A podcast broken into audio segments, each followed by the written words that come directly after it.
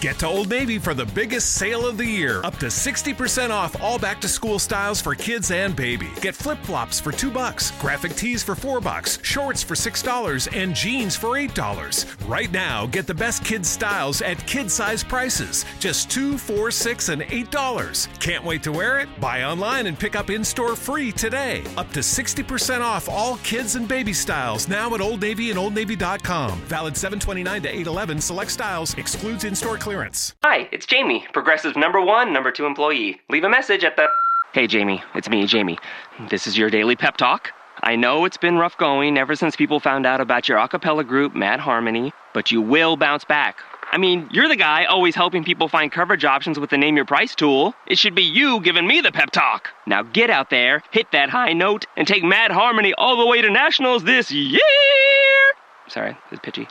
Progressive Casualty Insurance Company and affiliates. Price and coverage match limited by state law. Welcome, everyone, to another episode of the NBA podcast. I'm Bryan Toporek, and unfortunately, we need to talk a lot about injuries this week. Before we get underway, just a reminder you can find us on Twitter at the NBA Pod. In our bio, you can find all three of our Twitter handles, so be sure to follow us as well. You can find us this year on iTunes, so we'd love it if you subscribe, download it, leave some reviews. We'd love any feedback.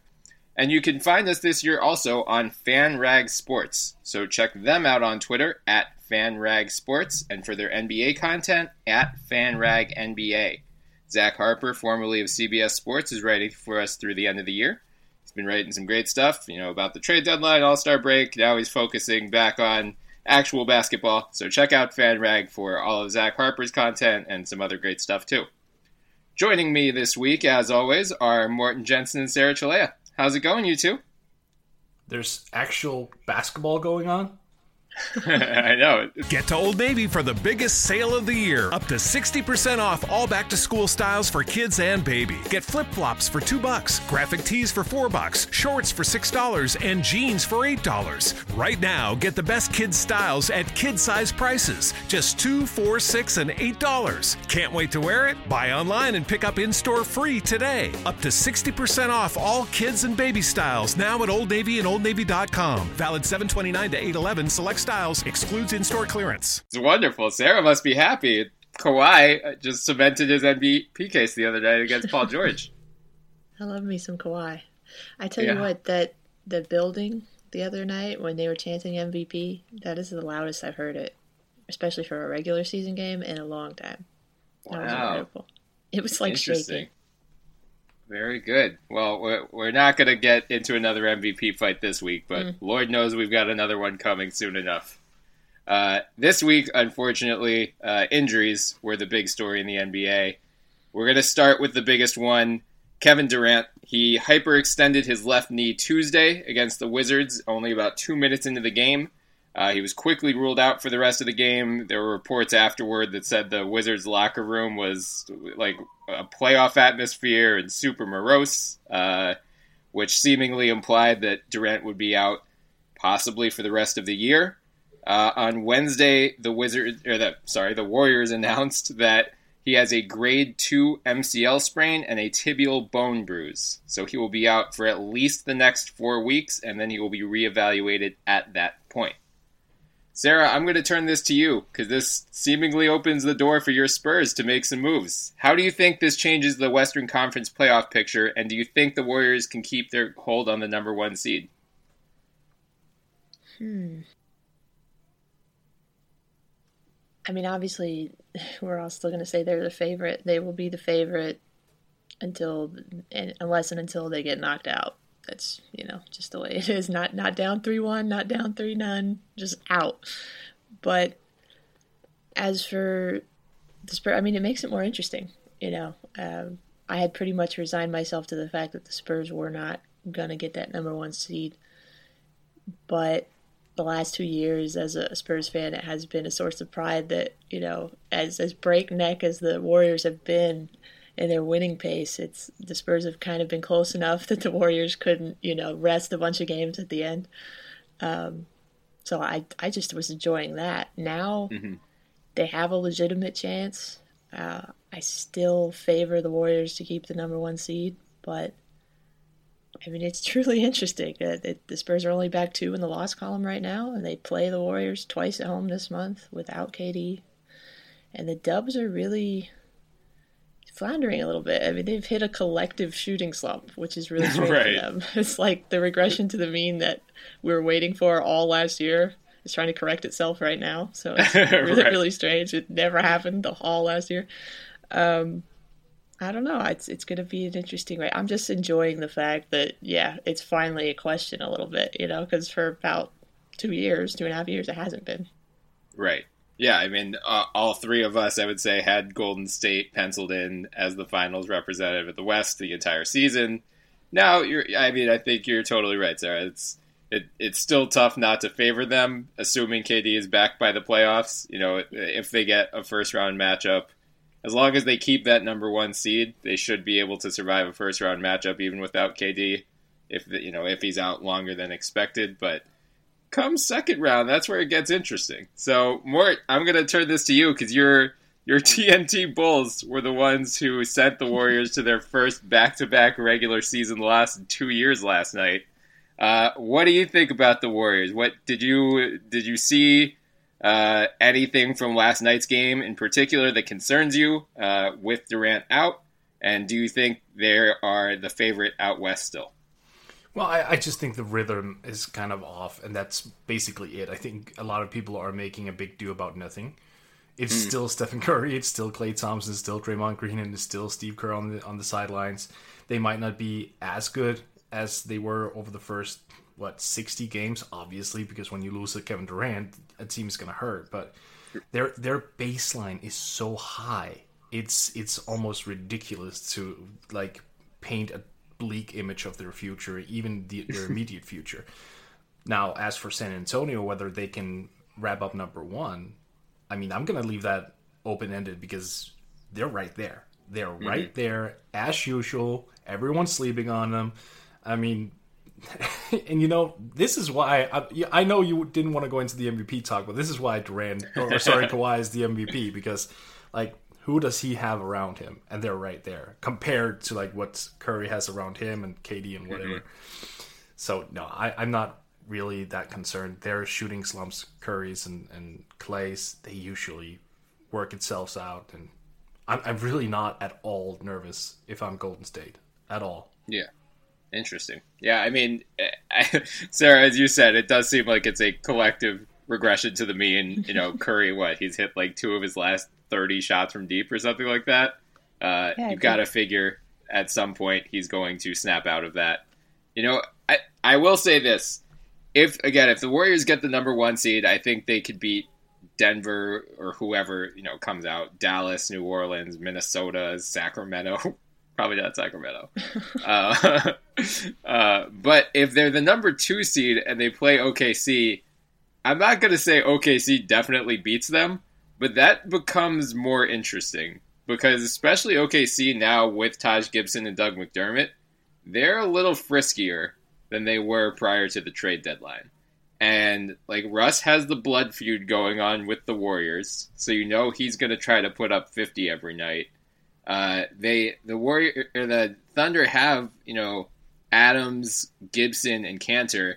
That's a lot of size for the Warriors to combat. And we've always, you know, there's been the talk for two years like, do the Warriors have the big man depth? And then they inevitably do.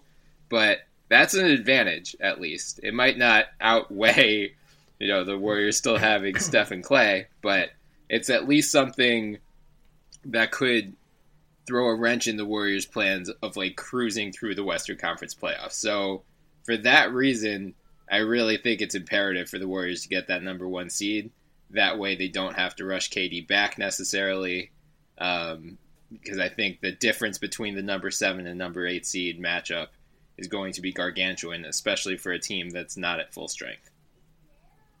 Yeah, that's that's really the more interesting part for me, even than the seeding, which is still open um, is that there's just going to be that little bit more of a grind now on these guys that have gone to the finals two years in a row. So, you know, every, every little bit adds up. You don't know kind of toll that's going to take, and then how KD's going to feel when he does come back. The um, the partially torn grade two MCL is is the same thing that I suffered in my aforementioned kayaking incident. Oh yeah. and uh, I don't I don't know that I had a bone bruise. I don't know, but uh, I could say that it was a few years ago. But I don't think I would have been able to play NBA basketball after a month. But Sure. I didn't have NBA doctors either, so um, right. who knows? I'm sure I'm sure not all grade two MCLs are created equal, but Yeah, I mean it yeah. definitely definitely hurts like a son of a gun. And that's that's a good point. Even if he comes back, he might not be at 100%. Like Steph, Right. you know, got hurt pretty early in the playoffs last year and he showed those flashes at times, uh, especially I think it was against Portland, right, where he like went nuclear that one game. But it, it, it was like 80 to 90% of Steph for most of the playoffs. So like they could not like a fully healthy, fully maximized KD might not be coming back this year, which is just another reason to worry. So you know, I'm I'm with you guys in that I think you know the Warriors they're still the favorite to come out of the West, but I think the margin for error is now a lot slimmer. Um, and I you know I I've been saying Houston all year. Like I real I am super bullish on Houston's chances now. Like I really do think. Uh, I mean, just the way they worked the Clippers the other night was unreal. You know, that's supposed to be one of the favorites out west, and Houston just buried them by 25 points for most of the night. So, I, I'm I will say this: the the Western Conference playoffs just got a lot more interesting. Uh, unfortunately for Warriors fans. But in regards to like OKC, as you mentioned earlier, when you look at the series last year, that was Golden State with actually in its current form because they didn't have Kevin Durant. He was on the other team, coincidentally, Right. and they still won. Yeah, Klay had to go nuclear, but still, I mean, so in that regard, OKC haven't gotten better at all. So, I, I would you be legitimately concerned with Golden State matching up against OKC, even if KD wasn't on the uh, on uh, in the lar- in the lineup at, at that point? I mean, I, don't want to discredit Harrison Barnes here because he's he's been obviously playing very well for Dallas this year. Like I think there is a pretty noticeable downgrade from Harrison Barnes to Matt Barnes, um, right, right. and their and their bench depth isn't what it was last year. So if Steph or Klay goes cold, they don't have, uh, you know, like, Marreese Speights was some microwave offense off the bench. Leandro Barbosa had a couple big games. Like they they have again, it just comes back to margin of error. Like I think if if, if they if they started that series today and KD was still on the shelf, like I'm still picking the Warriors, but I would be less surprised if OKC upset them because I you know obviously OKC is worse because they don't have Kevin Durant, but like I really think Taj and McBuckets are providing a new element to that Thunder team, and Alex Abrines is playing well. Um, who else? Uh, Victor Oladipo. He's been on the shelf for a little bit with a back injury, but yeah. you know he was showing some flashes before he went down. Like that, they're frisky, and there's always the revenge element because Russell Westbrook is going to be super pissed for seven games, and you don't want to be on the bad side of Russ. So. Yeah, I, I don't know. It, be, I'm kind of rooting for it to happen, Sarah. I want your Spurs to sneak past the Warriors because I really do want a Warriors Thunder first round series, just for the blood feud.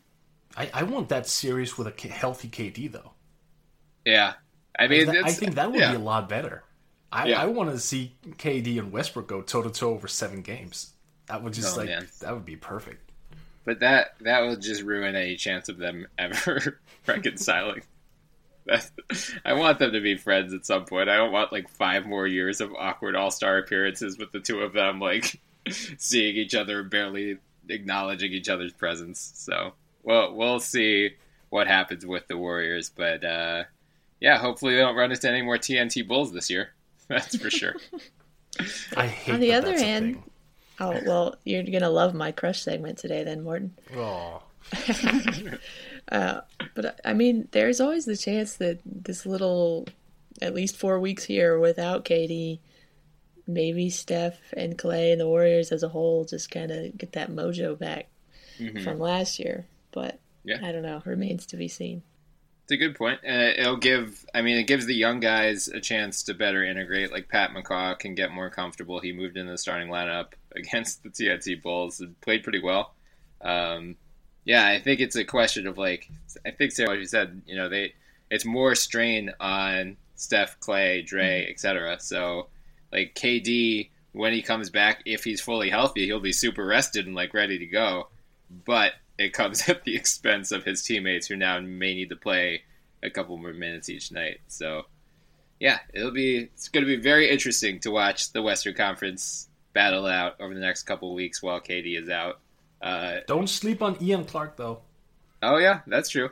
Yeah, I mean they, the Warriors have depth. I'm not I'm not counting them out at all. I, I still if I had to pick today, I would pick the Warriors yeah. out of the West, but a lot will depend. Has been playing like great. Yeah, like, just give JaVale more minutes. Yeah, that's true. That is true. Um, so, you know, the West obviously got shaken up a little bit with that. The East is also undergoing some turmoil because Kyle Lowry, uh, strangely, was allowed to play in the All Star game and then comes back and undergoes surgery on his wrist on Tuesday. According to Adrian Wojnarowski of The Vertical, he will be out for the next four to five weeks, but he is expected to return before the start of the playoffs. So, Mort, as our Eastern Conference representative here, how do you see this injury affecting the seeding in the East? I haven't actually looked at the seedings yet because well, I didn't recognize we were that far into the season, honestly. um, and and also because I, I kind of think that it's a toss up between Boston, Washington, and Toronto. Mm-hmm. And the fact that Cory Joseph is the guy who comes in and takes that starting spot mm-hmm. really eases the pain a little bit because Cory can run a team. He, I mean, Sarah knows everything about that. Right. Joseph is is just a brilliant leader in every sense of the word. So I, I think there will be a drop off. I just don't think it would be as significant as people make it out to be. Um, obviously, they're going to lose a lot of three point shooting because Kyle was one of the most explosive guys in that category. I think he nailed almost three and a half per game. And you can't really have DeRozan out there because he doesn't shoot it. And Cory is very conservative. So they have an adjustment period that's going to take some time if you if you put a gun to my head, I'm probably I'm probably going to put them at where they're at now, 4th they They're mm-hmm. not going to pass Washington or Boston, but I do think somehow they're going to stay ahead of Atlanta, simply because I don't think Atlanta has that much potential to, for for any kind of growth, really. Mm-hmm. Yeah. So, Sarah, could you talk to us about Cory Joseph here and give us a, a preview of what to expect uh, for the next month out of him? Kojo, his play was always characterized by uh, it was just solid. Like that's the best way I can describe it. He wasn't like a big time scorer, although he really improved his jump shot while he was with the Spurs. So he can score, he can finish in the paint, but he's just he's usually really solid with the ball. He doesn't turn it over. He defends really well. Um, he's gonna set some guys up. He knows where everybody's supposed to be. I'm just I'm really proud of him. I, I still wish he was with us, but those days are gone. The only thing is, you know, obviously they're going to miss him off the bench now. But yeah, I mean, he's going to run the team fine. That's not a problem. Yeah. Oh, to your to your point, Sarah, I just looked it up. He has 61 turnovers on the year, and that's in 1,373 minutes. Hmm. He always was fantastic. Yeah. That is that is exceptional. Like he is really one of those guys who just limits that those turnovers and just kind of plays the the game the right way, right? You mm-hmm. mentioned at some point that that was what you guys were looking for. That was the defense, that was the ball handling, but he kept improving. Like he, he became a slasher, he became a driver, he could hit the mid range pop. Like this year in Toronto, he's hitting almost 38 from free. Like he, he's turning into a very well rounded player. Uh, and, and that's partially why I don't think Toronto is going to take a, a very drastic leap into bottomness. I, I think they're going to stay relevant if, because it's it's not a significant downgrade in that sense. Is that being too positive about Cory or? You know, I'm never gonna say you're too positive about Cory. um, yeah, it's it's more the question of you know just Toronto as a whole that they've like the rest of the East basically been up and down, frankly. But yeah, I don't think they're gonna bottom out either. I mean, you look at the losses where they are right now, I think Atlanta's only one behind them, but then there's a pretty big gap, so I don't expect them to move down much at all. Yeah, I'm with you guys. Uh, you know, they, the other night they lost to Washington, but it took like 27 points from Bogdanovic off the bench. Like that was, uh, you know, they were right in it until that guy just explodes. Um, I I don't think obviously Cory is not going to replace Kyle's production entirely. Like there's a reason Kyle Lowry is an All Star point guard Mm. and Cory Joseph is a backup. That said, Cory's done. He's fine. Like he's he's a perfectly. If you're looking for a good backup, that Cory Joseph is there. Uh, it looks like DeMar DeRozan is just going to take over more of a scoring load. Uh, I think against Washington was his first game since the All Star break where he shot under 50% from the field. So if he can keep up that kind of insane efficiency while still shooting 20 plus times a game, they're going to be fine. Uh, Serge Ibaka can pick up a little bit more of the load. Uh, I'm with you, Mort. I don't think, I don't even think they fall behind Atlanta either. I think they'll settle in at four. And here's the hot take that I'm kind of wondering. Uh, so both, you know, Kyle's going to come back before the playoffs. In theory, Kevin Love and J.R. Smith are going to come back before the playoffs. Is could this be a blessing in disguise, in that they will then draw Cleveland in the second round instead of the conference finals? Will where they'll get a Cleveland team that is working two big pieces back into the puzzle? Well, Toronto's kind of working a big key, or you know, a big piece back into their puzzle as well in Lowry, who is hmm. essential for their playmaking. But I, I catch your drift here. I suppose you can kind of throw them off a little bit, but there is that number twenty-three guy, Right. who, who is kind of acting as their safety net. Yeah. So I've, I, I don't think that you can really surprise Cleveland in, in anything these days. I mean, look, a three-one lead didn't rattle them. right. Yeah. I mean, Fair point. Fair point. Yeah. Well, I'm just excited because that also probably means we're going to get a Boston Washington uh, Eastern Conference semifinals. Those teams, they they were meant to play a seven game series in the playoffs, given their whole dress down, it's a funeral thing from earlier in the year. Like this is the playoff gods are giving us the matchups that we deserved. It just they're they're inflicting some injuries upon some big name players to get it to happen. Uh, any other thoughts on Toronto, Sarah? Or should we move on to my heartbreak of the week? We can move on. Okay, all right. Well, uh, after I think last week we recorded and Ben Simmons had just been declared out for the year.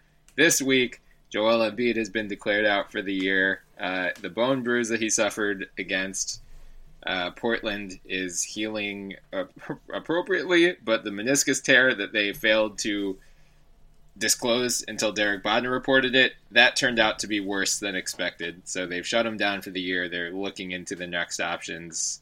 It seems like some type of surgery is going to happen. I don't frankly want to talk about the long term implications of the injury for what it means for the Sixers because we could discuss that in the offseason, and Lord knows we will. So instead, I want to focus on what Embiid's injury means for the Rookie of the Year race because that's been the hot debate uh, since the news came out that he's been sidelined. So he will end the season having played 31 games. The uh, the the last guy, or the guy who played the fewest games and won Rookie of the Year before that was Patrick Ewing. He played 50 in 1985-86. Embiid averaged about 20 points, 8 rebounds, and 2.5 blocks in 25 minutes a game. So production-wise, he absolutely smoked everyone in the rookie class. But then it comes down to the question of does his production in limited minutes outweigh a guy who's been playing all 82? yes. So okay, Mort. So you're you're giving Embiid Rookie of the Year, regardless of what happens. Absolutely. He's Okay. the best rookie. The rookie of the year goes to the best rookie. He is, as of this moment, the best rookie. I know it's 31 games and it's very unfortunate. And had he played like 20, I could have probably seen myself say something different. But 31 games isn't. It isn't the, the kind of number where you don't have an idea of what he can bring. You know, this isn't a fluke he did this on a permanent basis. He went out and hit threes. He got to the line. I think he averaged almost eight free throw attempts per game in his 25 and a half minutes. So he was also elite at getting to the line. He was a great rebounder, shot blocker, scorer. He was everything you want in a player. And given that the alternatives right now are kind of sucky, let's be honest. yeah. Then that does just add fuel to the fire. If if look, I, am going back to like the 1999 2000 year where Steve Francis and Elton Brand shared Rookie of the Year co-honors. So mm-hmm. Those two were like yin and yang all year long. They were right there. One of them had the lead one week, the other took over the next week. So if there had been a guy like that, then sure, the second guy would have gotten it and should have gotten it. But Embiid is so far, so far ahead of everyone else in almost every statistical category that it's just insane if he doesn't get it. That has to carry some sort of weight. Yeah. Yeah. I mean, I, I think, you know, that's kind of the argument in his favor, in that, you know, barring an absolute eruption from someone in the final month and a half of the season, he's going to smoke everyone else in terms of per game impact. Uh, yeah you know that the question is, does that in 31 games outweigh what someone's done in 82? So, you know, it seems like the two most popular choices outside of Embiid will be his teammate Dario Saric and Malcolm Brogdon.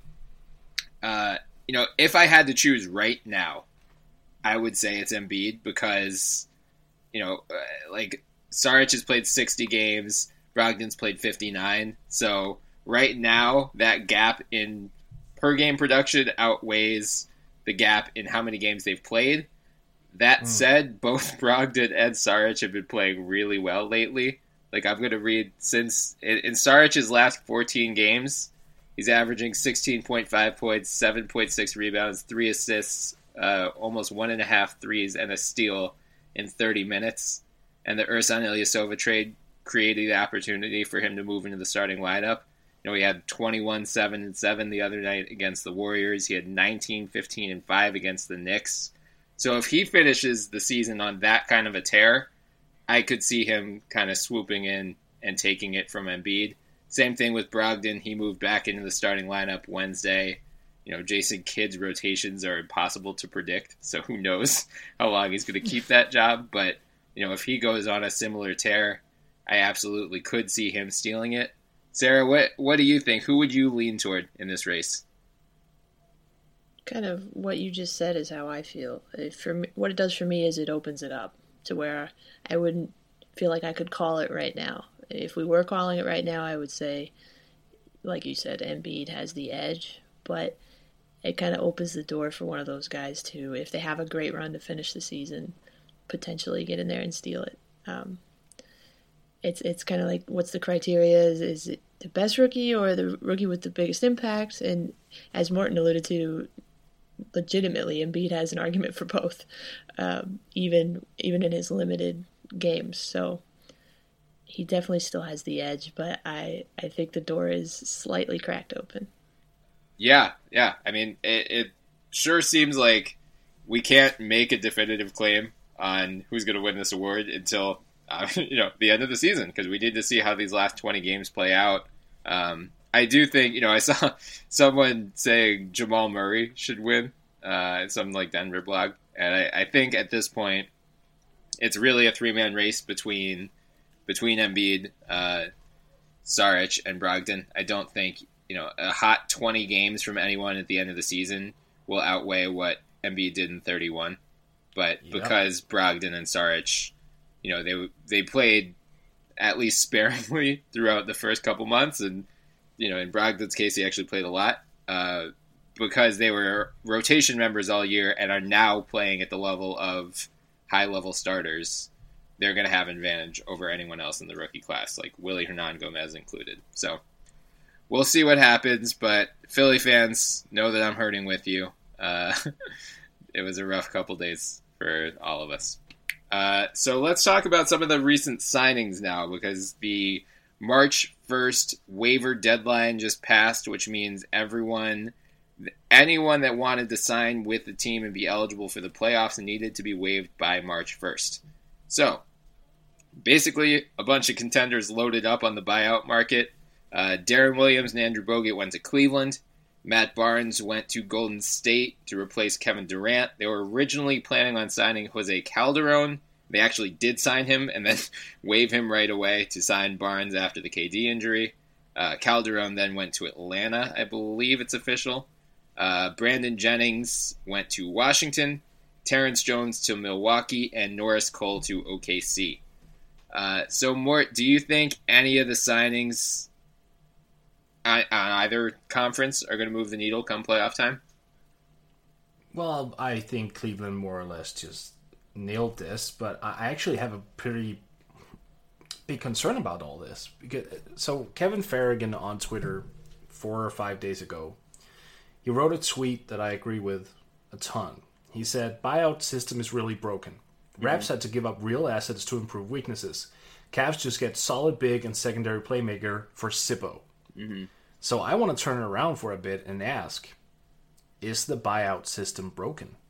Interesting. Because, I mean, look, they just got Deron Williams mm-hmm. and Andrew Bogut. Those are not like fringe roster players at all. Like Deron was starting as soon as this year. Both were starting in Dallas actually. Right. Uh, I Bogut went to the bench at some point, but like those are two major assets to get for absolutely nothing. Whereas the lower level teams like Toronto had to give up a lot to get Ibaka and whatnot. Like it seems that there is an element of the rich getting richer mm-hmm. and not like legitimately so. One thing is signing a big free agent like the Dubs did with with KD, but like here they get the, the Cavs, they get Deron Williams and Andrew Bogut on minimal minimum deals for the rest of the season, even though they're obviously a lot worth a lot more than that. Like, where do you guys stand on that? Because it does seem to to bring out some imperfection into the competitive balance. Yeah, Sarah, I'm going to throw that to you because it affects your team more than ours. I mean, it, it does. Uh, Zach Lowe actually, in his 10 Things I Like and Don't Like, um, finished it up. He actually had an 11th thing mm-hmm. this morning, and and it was talking about the buyout oh. system. Um, Sorry, it, Zach. It, it's all good. Yeah, uh, yeah it, it kind of goes back and forth. I mean, he also made the point that it it rarely does end up moving the needle. Um, speaking as a Spurs fan, we've brought on people in past years, and usually when we do it, it's not a year that we end up doing anything. So, I mean, that's also, I guess, just a Spurs problem. Cleveland is Cleveland is already a contender this year, so yeah. I mean, it is. I definitely think, like to your point, Morten, who they picked up is has the biggest potential to make a difference uh, in the playoffs. I also think, for the more important thing, in my opinion, is is Deron Williams what he can do right now mm-hmm. for LeBron, because if he can just take a few of those responsibilities and those minutes off of LeBron right now, who's been playing too many minutes was before Love even went down. You know, that's more yeah. important, I think, even than what he could do in the playoffs, is just save LeBron's legs a little bit. You know, we talked about the extra grind uh, for the Golden State guys. LeBron is in the same boat, actually worse, because he's been in the finals pretty much his entire life, it feels like. so, yeah, but but back to the buyout system, I don't know. I mean, uh, Zach's article had a few suggestions of what they could do uh, even going to kind of giving those those contending teams last crack, mm-hmm. like let everybody else have that uh, opportunity first. But is it a real problem? Is what it comes back to. Uh, and this year it feels more like it is than usual, but I don't know if that's enough to change the entire system. But what do you think, Bryan? Yeah, I don't have as much of a problem with it. So to Farragon's point, like I get what he's saying, but Serge Ibaka is a better player than Deron Williams and Andrew Bogut. So, like in terms of needle moving trades or deals or signings or additions that just happened, like Serge Ibaka, I mean, probably out impacts the entire buyout market, which is why they had to give up more. Um, yeah, I mean, I think Sarah, I think you're right in that you know of the buyouts, Cleveland got the best out of the you know I think Brandon Jennings is going to be a really good fit in Washington because that bench just sucked so much, and the less you have to rely on Trey Burke, the better.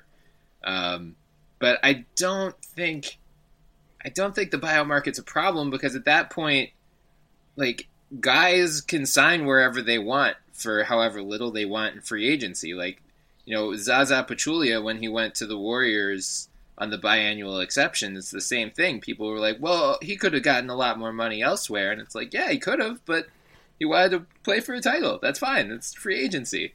You know, if you're, if you're waived and no one claims you, you are a free agent. Uh, so it's like. But he sacrificed, though. He sacrificed money. Those two didn't. They're still getting paid. There's a major difference therein. But that, like Houston, so Houston traded KJ McDaniels at the trade deadline to Brooklyn to free up three plus million dollars in cap space, and Houston was reportedly after Bogut. So, like in theory, Bogut turned down more money in Houston to go to Cleveland. Not considerably more, but like you know, Houston ha- made a move at the trade deadline, traded a player who could be productive, who they haven't used at all, but like a player who was once productive in Philly, just to free up cap space for the buyout market, and it did not work for them. So I you know Right, I, right. I don't necessarily think I don't think the the free agent like I you know if if a guy has like the the thing that Zach came up with uh, one of the suggestions he floated in his column was like a buyout market where like every guy who gets bought out if he doesn't get claimed on waivers then teams put in bids based on how much cap space they have so I don't think a guy should have to be subject to, to such markets before becoming a free agent. Like, I don't think a guy should have to go where the money is if he wants to play for a contender. Like that that just sucks. That doesn't seem fair to the player. Like let them choose. If they want to choose the money, they can. That's great. But if they want to choose a place where they think they have a realistic shot at a ring, that's fine too. Because frankly, Andrew Bogut being on Cleveland makes that Warriors Cavs finals a lot more fun because now we've got you know we had Varejao with the Warriors last year. Now we've got the inverse and Andrew Bogut. You know he's just going to be a heat-seeking missile with screens trying to like level Stephen Curry.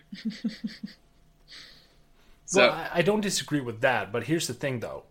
When you say that they are sacrificing money and it doesn't have to come down to money and whatnot, I mean, look, I know that Bogut, well, sacrificed a little bit because of his Houston deal, but the fact remains that the vast majority of these guys are getting paid, and when they're then waived at the middle of the season, then they're sitting there going, "Well, I'm getting paid anyway. I might as well join a contender." So it does seem to, you know, at least it's on some level, there should be a system in place that might might be similar to the D League, where a couple of teams get first dips at some kind, and and if they then decline that option, then the player can like move down the ranks, just to make it more competitive. Maybe not exclude. Yeah, lottery. It seems. I, oh man, this is difficult because I can see it just.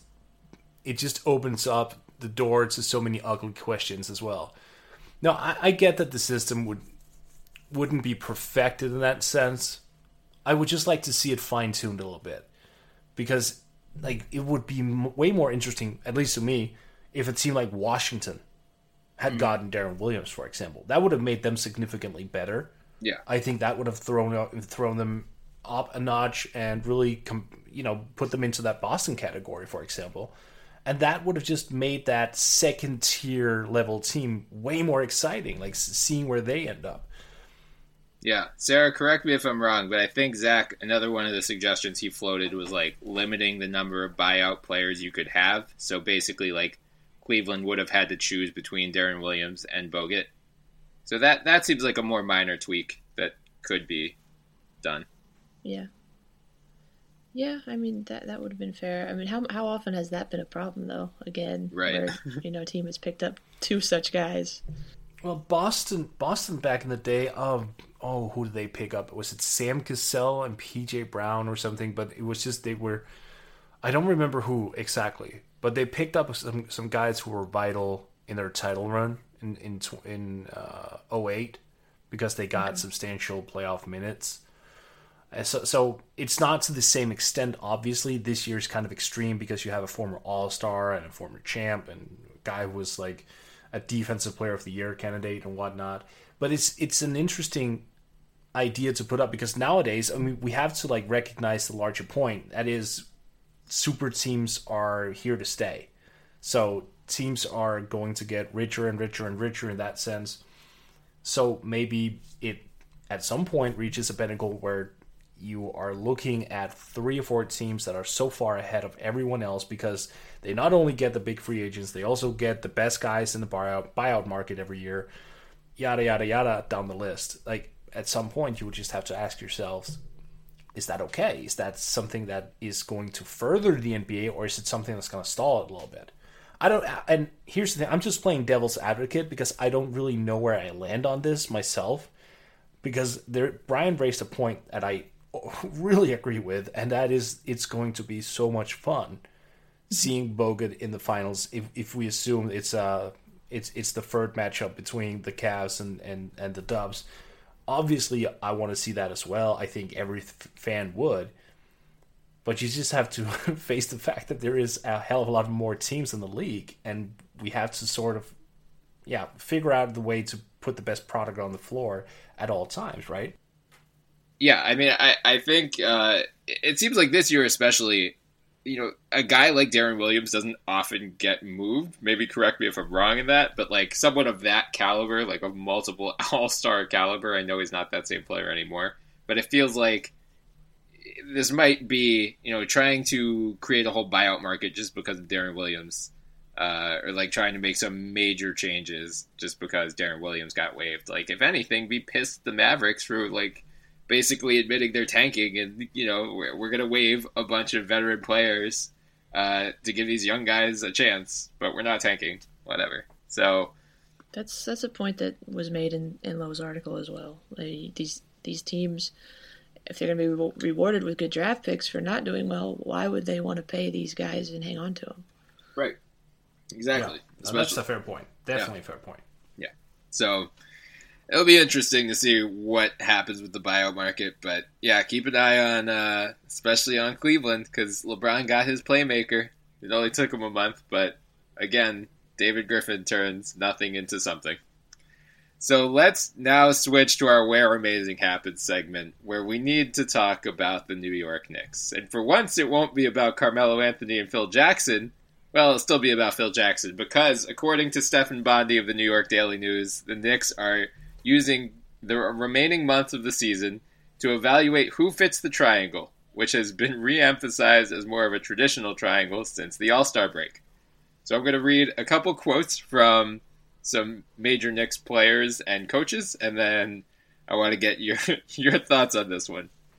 Uh, so Jeff Hornacek, the coach, says uh, from this Bondy article, he said, as times go on, you say, can they get it? Are they getting better at it? If they're not, you go, okay, end of the year comes and we're having our discussions, and you say, Can this guy play this offense? We'll say either yay or nay, or he's getting it, he's getting better. So I'm sure that's part of evaluations this summer. Kristaps Porzingis, via Al Iannazzone of Newsday, said, quote, I like the triangle. My first season, the whole first season, we played nothing but the triangle, so I know it pretty well. I like the offense. It can only work if everybody believes in it and everybody executes it the right way. Which is just some excellent subtweeting from Kristaps. and, and then Derrick Rose told reporters Thursday, quote, I still don't have the feeling yet of the entire offense, but I pick and choose while I'm out there. You think, don't F up the game. That's a great way to put it. Just don't mess up the game, and looking at a lot of film, you learn. That's what great players do. I believe that I'm great. Great players find a way to win, or find a way no matter what situation they're put in. So, uh, Mort, because the Knicks have now supplanted your Bulls as in the tire fire rankings of the season, I would say this this is officially the Bulls are now third at best. Uh, what do you think about the Knicks going back to the triangle?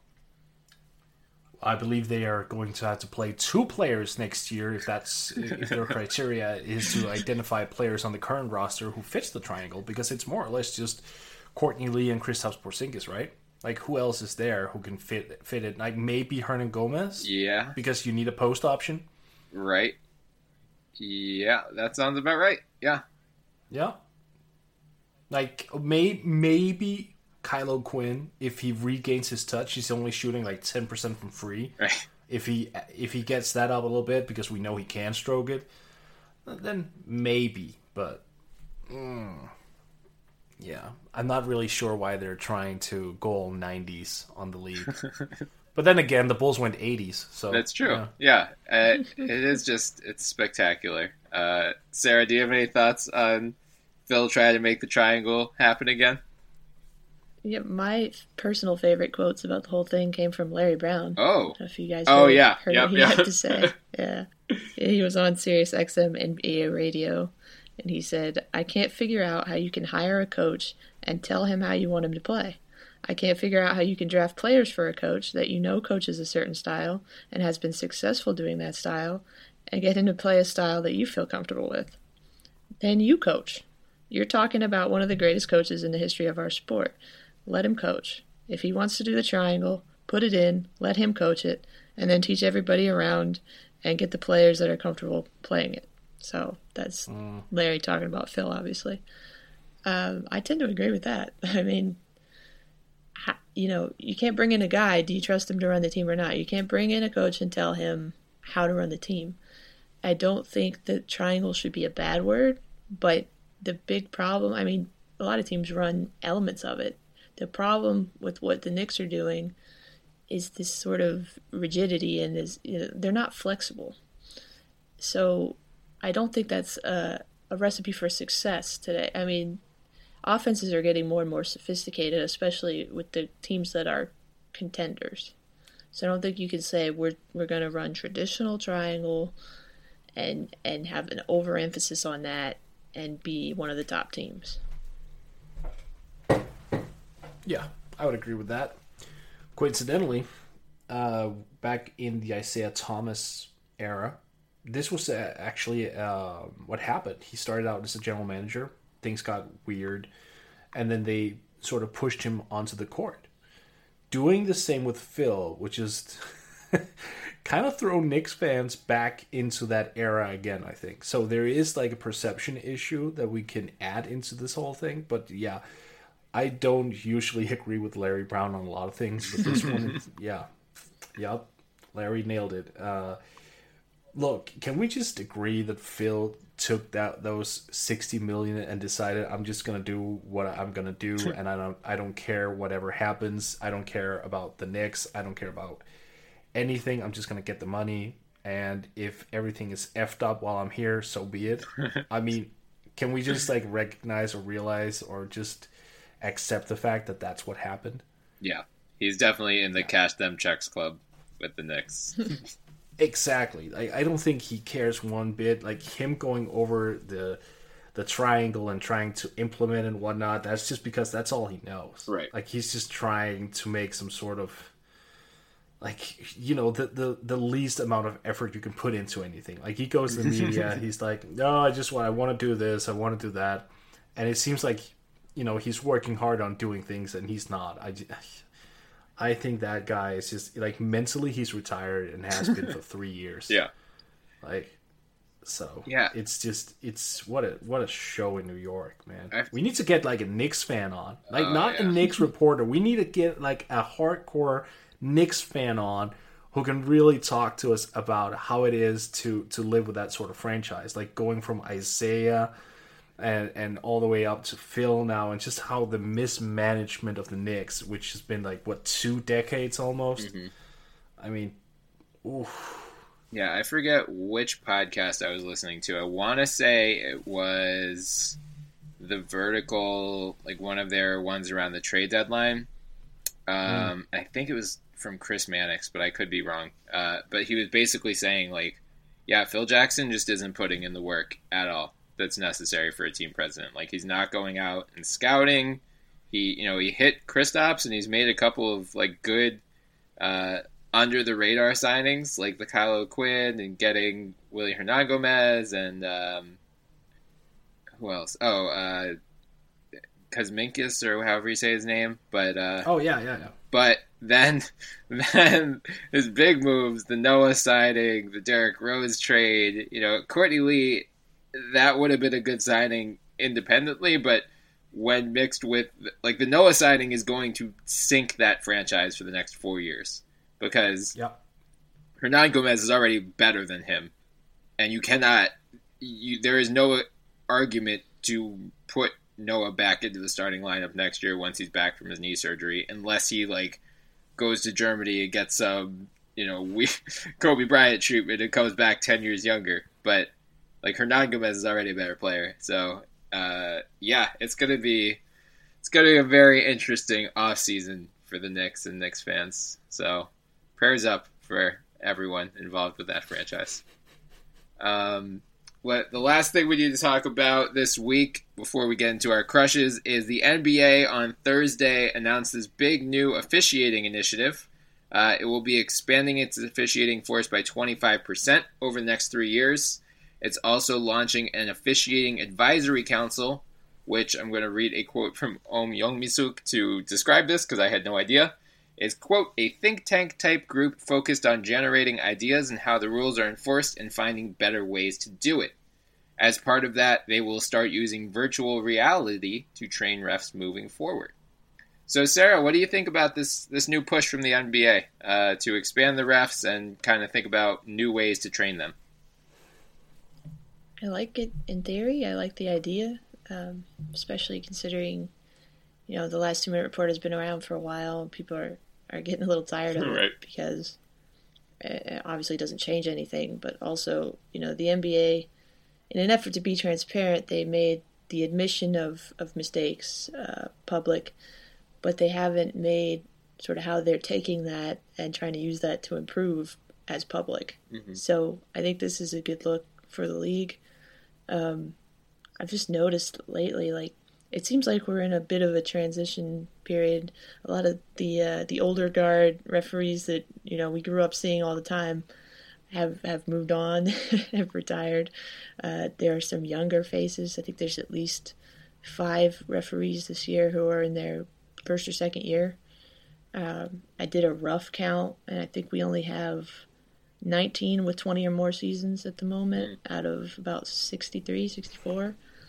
So uh, they're getting younger, and that's that's a little bit of a fear for me uh, in expanding the force, is that you're going to have those younger, more inexperienced people coming in. But I mean, we got to get them trained up and ready to go at some point. Right. I think having having an extra set of eyes is a really good thing.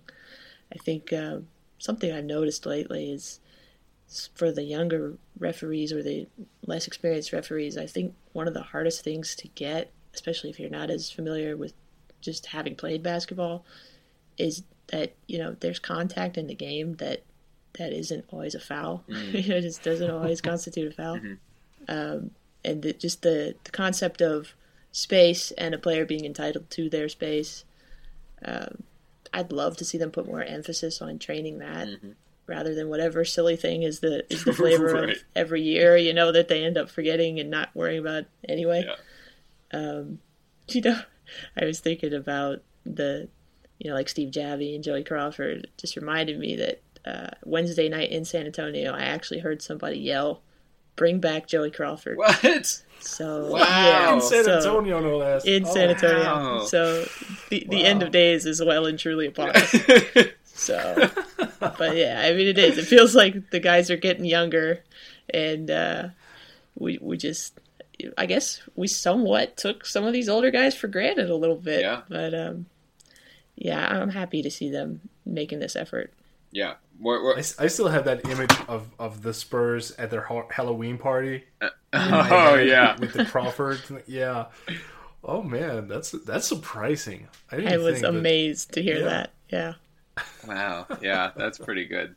Uh, what, what do you think about all this stuff? And Sarah, to your point, just uh, uh, I think one of the things they said was they're going to like try to cut back on travel for the refs and keep the, some of the crews together more frequently, That'd so they good. can like develop more of a rapport. So, with that said, more Yeah. what are your Yeah. thoughts on the ref? Yeah, you just you, you just stole my Oh, point. sorry, bud. horrible horrible host you are. Yeah.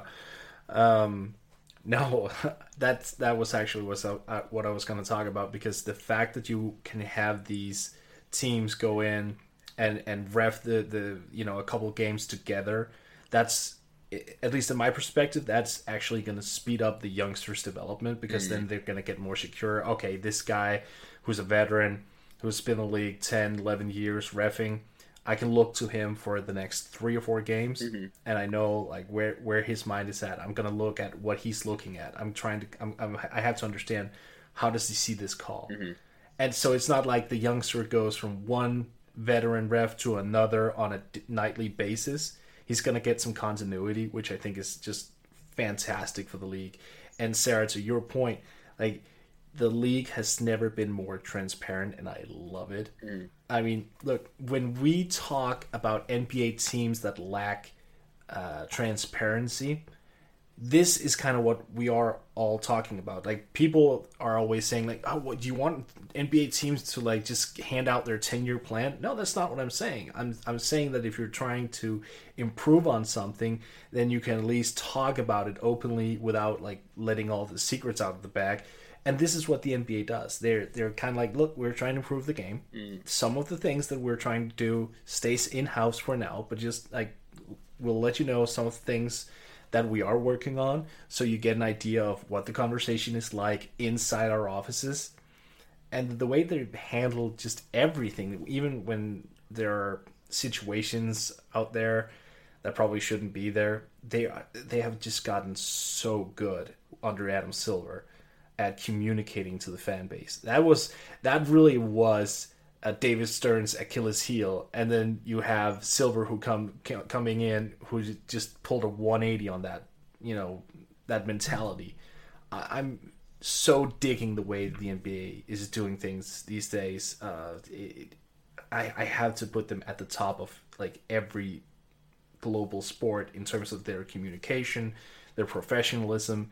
I mean, this is the best league in the world. Yes. And that's including all sports. It's it's remarkable. And it's worth noting, Morten is from Denmark, so he's he, he has more experience with the rest of the world's sports than we do. I do, and here's the thing: like people, some people will say, "Oh, well, FIFA is the largest." Yeah, it's also corrupt as hell. Right? Yeah, right. Like, I, it's I don't. Think... It is so corrupt. It's unbelievable. Yeah. And then, I mean, look look at it with the NFL. I mean, I'll just say Roger Goodell, and we'll know. Yep. You know, and and I, I guess hockey has gotten better, but there's like so many work stoppages, and the players aren't really uh, getting the, the the amount of money they should be getting. Baseball is just well, who cares about baseball anyway? I'm not 60. right, right. You will in 30 years. Don't worry. Yeah, uh, thank you, Ryan. uh, I'm with you guys. I, I I don't see any downside to this initiative, and I, am kudos to the NBA for announcing it and giving everyone a heads up. Uh, I think you know they, really seem to be on the front edge of like testing out innovative techniques. You know, Tom Haberstroh of ESPN has been great about writing about you know all the wearables that guys have been wearing and how like players have been using virtual reality. Um, mm to improve their free throw shooting. it didn't work for Andre Drummond this year yet, but like you know, you, you just hear these stories about how the NBA is really trying to embrace technology uh, as quickly as they can. So I'm glad that that spilled over to the officiating, and I look forward to seeing how that improves the quality moving forward. Because you know, I think the good thing is that they phrased it like we're not doing this because the refs suck. Like they're already great. We're just gonna make them better. So it's not gonna come off right. as like, you know, like the replacement refs from the NFL a couple of years ago, where that was just an absolute debacle. Like the, the NBA likes their refs right now. It's just like, all right, we're gonna take you guys one step higher, which is only gonna help the league in the long run. So let us wrap up this week with our crushes. Uh, again, these are just players who are under the radar and deserve a little more love than they're getting. So, Sarah, who is your crush of the week? I picked the TNT Bulls. Yes, that is some kind of magic. I mean, seriously, uh, 19 straight home wins on TNT, 18 on Thursdays. I mean, last night somehow the TNT Magic had them shoot a better percentage from the floor than the Warriors. 44 to 38. And also from three, somehow, they only made one fewer three and like 11 fewer shots. So that's that's pretty darn impressive. You got Zipser hitting the late three clutch right before the shot clock. Uh, Felicio assisted on it. Freaking Bobby Portis shot better from three than Steph or Klay. so that was amazing. But I also wanted to shout out Nurkic. Very happy Yes. for him. He was great last night. 18 points, 12 rebounds, 6 assists, 5 blocks, 2 steals, 7 to 10 from the floor, 38 minutes. He had like 3 huge rebounds coming down the last 4 minutes of that game. Helped help the Blazers pull out a pretty big win. And also David Lee, who I know I've picked before, but uh, Wednesday night he was 8 of 8, season high 18 points in 20 minutes. I just really am enjoying David Lee on the Spurs. That's what having a Danish girlfriend does to you. Oh, there we go. Is that what it is? Mm-hmm. Hmm. Here's how you know the TNT Bulls are real because Taj Gibson, who doesn't even play for the Bulls but used to play for them, goes to OKC and hits like a 70 foot shot right before halftime because he's on TNT. I guess that was a road mm-hmm. game though, so that maybe the TNT magic is just spreading at this point. But yeah, TNT Bulls are it, it's something. Seriously, I was I was ready to put money on it, and I don't bet on games out of principle because I feel that compromises everything. I was like, I I I need to do this, and I caught myself in the final moments going, nope, I'm not gonna. now I should have. yeah, my my wife and I were coming home from dinner as the game started, and I was like, "I will bet you anything that the Bulls are going to win this game." She's like, "No way!" And we were out with with that Cleveland game last week. We were out with some friends as well. I'm like, "This is a game the Bulls are absolutely going to win. This is just so token Bulls." I forget someone tweeted it last night. They have like I think they have a winning record against teams that are above 500 and a losing record against teams that are below 500, which is just That sounds very accurate and sounds like the Bulls of the last three years. right. now. It just epitomized the the recent Bulls. So good good picks all, Sarah. I'm glad the Nurkic shout out especially because yeah, he's been Yeah. he has been a monster, and he got like two teeth knocked out last week, and he's still playing like a bear. So kudos to all involved. Uh, Mort, who are your picks for your crush of the week? So this guy has averaged it um, 28.9 points, 6 rebounds, 3.4 assists, and 2 steals in only 32.8 minutes. So almost a point a minute over the, his last 8. His team is 7 and 8 or so sorry, 7 and 1 in that uh, stretch having lost only one road game and 7 of those 8 games were on the road. His name is his name is Kawhi Leonard. And- what? that Yeah. oh. I'll allow it. I'm, I'm, I'm gonna I'm gonna pimp my guy because Oh my I, I I I know you know you can't look you you're sitting there telling me that I have to wait a couple weeks to start the MVP debate again, Bryan. How dare you? Look, I mean, just just think about this for a minute. Seven of eight games on the road, they win seven of or six of those seven and he is scoring virtually a point a minute. He's rebounding, he's defending, he's playmaking, he's getting to the line, he's hitting a high percentage. Look, MVP Kawhi already. Come on now. Say it with me. Kawhi Leonard is the MVP. Come on, Bryan. I'm not Join going the, there. join join the join the bright side here. Uh, I will say this: I'm worried about James Harden's case because, well, I'm just worried about like all of the Rockets because Lou Williams is playing so well that like Eric Gordon, I think, is in real trouble for six man of the year, but he's also reducing the amount that Harden needs to do. So now I'm start like I don't know. We're three fourths of the way through the season, and Russell Westbrook's still averaging a triple double. It, it's going to be harder and harder to deny that if he actually gets across the finish line with 30, 10, It's and just 10. a stat, though. It's just a stat. Look, I get it. The triple double is impressive and all. I get it, but I mean, still, it's just it's it's become this mythical thing, hasn't it? Yeah. I, the ol- I mean, it's historic. It's happened one time in NBA is. history. So, yeah, well, well But like, you could argue he's already better than his stat line last year was already better than what Oscar Robertson was. because of if you adjust yeah, it for right, right, pace. right, right. So I mean, But no, I get it. And by the way, we need to be a little bit on, on alert because Russell's assist numbers have gone down a little bit. Yeah. They are at 10.1. Uh-oh. So, yeah. And rem- so I'm just going to pimp what I said a little bit because remember when I said he might not have enough assists at the, at the end of the year? Yeah. Because he only has himself, with his scoring has gone up. So now he's actually not balancing that line a whole lot anymore. Now he's scoring. You sound like Charles Barkley from last night, who was saying, "I don't even. I'm not going to repeat his comments because they were nonsense." Uh, we we will definitely Don't get fired, Yeah, know. We will definitely recommence this MVP fight at a later date. Uh, And, and I mean, don't get fired from this show because don't you dare calling me Charles Barkley. Fair. Uh, all right, so I'm gonna give a couple shout outs for my crush of the week as well. The first goes to Jahlil Okafor, who played honestly the worst 12 seconds of defense you will ever see. I'm sure you've seen it on Twitter, but if not, just go look Jahlil Okafor, Miami Heat. I'm sure you'll find a hundred stories. It's like it's glorious. it, it's like the dude we dangled him at the trade deadline, and he was just like, "Nope, I'm checking out. I'm going on summer vacation two months early." So, kudos, Jahlil, for ruining what little trade value you already had. Uh, that was just, oh god, it, I didn't watch that game live, so I came home to that clip and was just mortified.